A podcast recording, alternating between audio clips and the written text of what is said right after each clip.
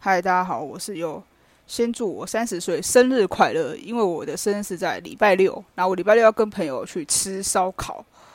其实三十岁对我来说是一个里程碑，我个人还蛮期待三十岁过后的我，尤其是在工作、然后人际跟运动方面，因为其实我工作对我来说就是普通。就跟大家一般的社畜朋友一样，就是日复一日这样过生活。可是我非常期待我下班后的生活，是因为我好像更有动力去录 podcast。然后我虾皮卖场其实现在经营的也都还不错，虽然说我虾皮的副业还没办法支撑我的日常开销，但是对我来讲，它不是它，就是虾皮的收入就是我出国玩的收入，所以我会把它额外的分类。那我觉得 podcast 的话，我也是希望它可以帮我增加一些流量。那业配的话，我是不敢想的，但希望有一天厂商可以听到来找我，然后我也会很尽量帮大家推广。虽然我知道我现在是默默无名的人类，但我会努力的。因为其实我之前有一个频道叫做“待待业仔”的 podcast，那顾名思义就是我当初待业的时候才开始录 podcast 嘛。所以那段时间，我每天就是第一件事起床录音。但是我后来发现，我本身没有什么学养，然后也没什么内容，所以我讲的话几乎都是大同小异的，就讲我的人生经历啊。可是我人生经历也没有像其他人这么的丰富，可能他会去爬百越啊，或者是可能工作换的越换越好之类的。我那时候待业整天就在一直在家里，然后也不知道干嘛。然后时候运动的时候也不是说很积极的运动，就整天就是一个。无病呻吟的人呐，然后后来是进来这间公司开始上班之后，才意识到说运动的重要性。因为其实我以前是一个运动狂魔，这件事情真的是我的家人跟朋友是完全可以认证的哦。至少到我高中毕业以来，我我都是一个非常热爱运动的人。那只是后来出社会之后就被社会摧残了，不成人形，所以运动方面也就逐渐的开始下滑。但是呢，我想人哦，开始运动的时候都会有个契机。我的契机就是因为我妈脚痛风，不脚痛嘛，膝盖痛风，所以导致她没办法走路，她走路就会变得很痛。所以从那次之后呢，我就意识到一件事情：身体健康真的超重要。所以我就开始就是慢慢的去跑户外。我一开始其实跑超慢的，现在是有进步到说可以跑六公里，但是六公里还是很难。但是我在健身房的跑步机我可以跑十公里哦。这点我是还蛮骄傲，可是毕竟跑步机跟你在户外跑那个还是不一样，因为跑步机它是可以辅助你嘛，跑步机就是你等于是有辅助的工具，它会帮你一直输送。可是你去户外跑的话，就变成说是你要用你的双腿去用力的奔跑。但是不管再累，我还是逼自己一定要跑五公里啊，只是那个时间就变拉的很长，我五公里就会变跑四十分钟。那我礼拜天跑的时候大概六公里四十五吧，反正就很慢。但不管怎么样，反正有跑总比没跑好嘛。就像人家讲的，有动总比没动还要好。那三十岁之后，我给我自己的目标啦，就是我希望我今年能够跑个五 K 的马拉松，或是十 K，然后希望可以去北海道滑雪。然后再就是希望我的虾皮的卖场，就因为我虾皮卖场其实现在是卖二手的东西啊，然后希望可以在今年。把我上架的东西全部卖完，然后我更希望就是我的 p a c k a g e 的流量，或是我的 IG 的粉丝人数可以增加到先十人吧，因为现在只有我一个人，所以希望就是可以啦。因为一次要到一万一万人追踪，那个有点太困难了。我觉得先从小开始做，就从十人开始，再慢慢的循序渐进到五十人，然后一百人，然后再到。五百、一千这样子慢慢突破，因为我后来发现啊，你的愿望如果许的太庞然大物，其实不见得是一件好事。就像以前我去庙里拜拜的时候，我都会直接跟老天爷说：“哦，我希望我你可以让我财富自由啊，然后我希望你可以让我喜欢的人喜欢我啊。”就这些东西太没有目标导向，所以导致说他会没办法给你一个很明确的方向。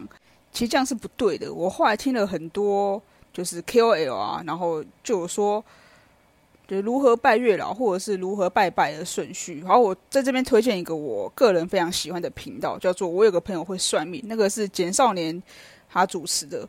那他前面有一集是讲说如何正确的拜拜，那应该是非常前面，因为他们的频道从一开始的时候就有听。然后简少年老师他就说。其实拜拜最主要一开始的目的是，你应该先忏悔，先忏悔完之后，你才会跟神明讲你要的你要的需求，而不是一看到神明就跟神明类似拿一个伸手牌。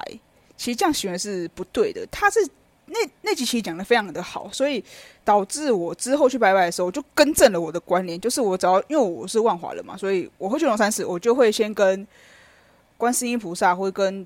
听沟北，就是只要是庙里面的每个神，我都会跟他们忏悔，就说哦不好意思，因为我可能跟家里吵架，所以我来忏悔。那很那很抱歉，就是每次我心情不好的时候，都会来这边渲染你们的负面情绪。那我很抱歉，那我还是会做更多的行善积德，就是我会持续的捐钱。那我希望还是可以给社会正向的能量。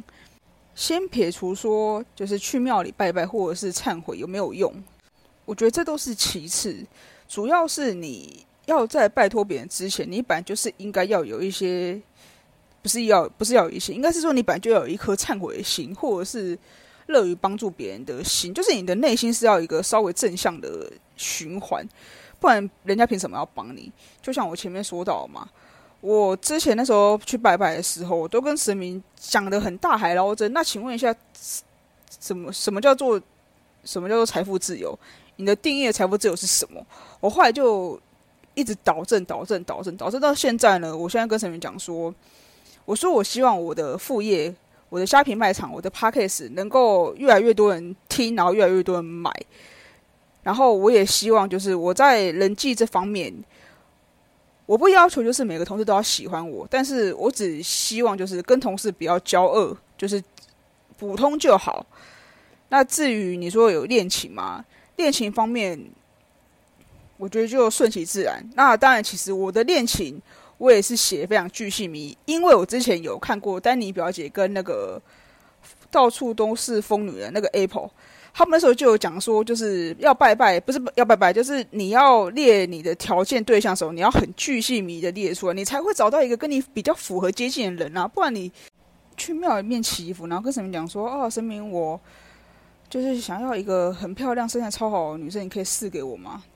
哇，请问一下，这世界上漂亮跟身材好的女生比比皆是，你要选哪一个？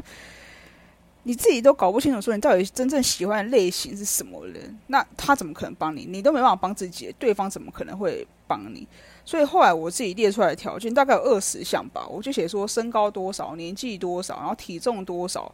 我有个条件是对方要很理，就是。我自己的私心条件是，我希望对方是一个很理、很理性的人，然后是一个很乐观，然后而且很开朗的一个女生。当然，偶尔有负面情绪是正常的。然后，对于自己热爱的事情，非常的始终如一，例如运动、重训、爬山或是写作，然后可以一起聊运动啊，或者是投资方面，就是。我会希望我们有一个共同兴趣，是我们彼此都很热爱的。然后，当我把这些条件全部列出来之后，大概有二十项吧。我列出来之后，我冷静下来，仔细的观察，我身边真的有一个这样的女生，但是人家有男朋友，所以我们见面的话，基本上会偶尔聊一下，就是可能运动啊、工作的事情，但不会有太多的交集。我们就是试一下，也不会聊天。就除非他 po 什么，他去跑步的 IG 线动，我才会回，不然基本上我们是完全没有聊天，因为我们也没有对方的赖。我觉得这样就好了，而且人家已经有男朋友了，就不要一直去执着这件事情，因为人家有男朋友那是人家的事啊，可是你喜欢人家是你自己的事啊。那在这个平衡点上面，就是不要让对方觉得不舒服，那这样就好了。交朋友刚刚好就好，喜欢一个人也是刚刚好就好。因为终究是你的，就会是你的。而且我不是一个死缠烂打的人，金牛座的个性是绝对不死缠烂打的人，因为我们偏闷骚，然后也偏被动。我超级被动的。我之前跟我朋友讲过一句话：我今天除非确定这个女生会喜欢我，不然我永远都不会敢告白。我就是宁愿错过，我也不会脱口而出说我喜欢她，绝对不会，因为太尴尬了。因为我超怕尴尬。好了，反正三十岁的目标。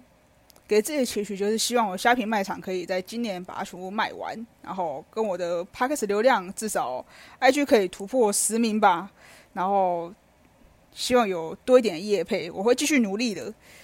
那谢谢大家收听这一集，就先这样啊，拜拜。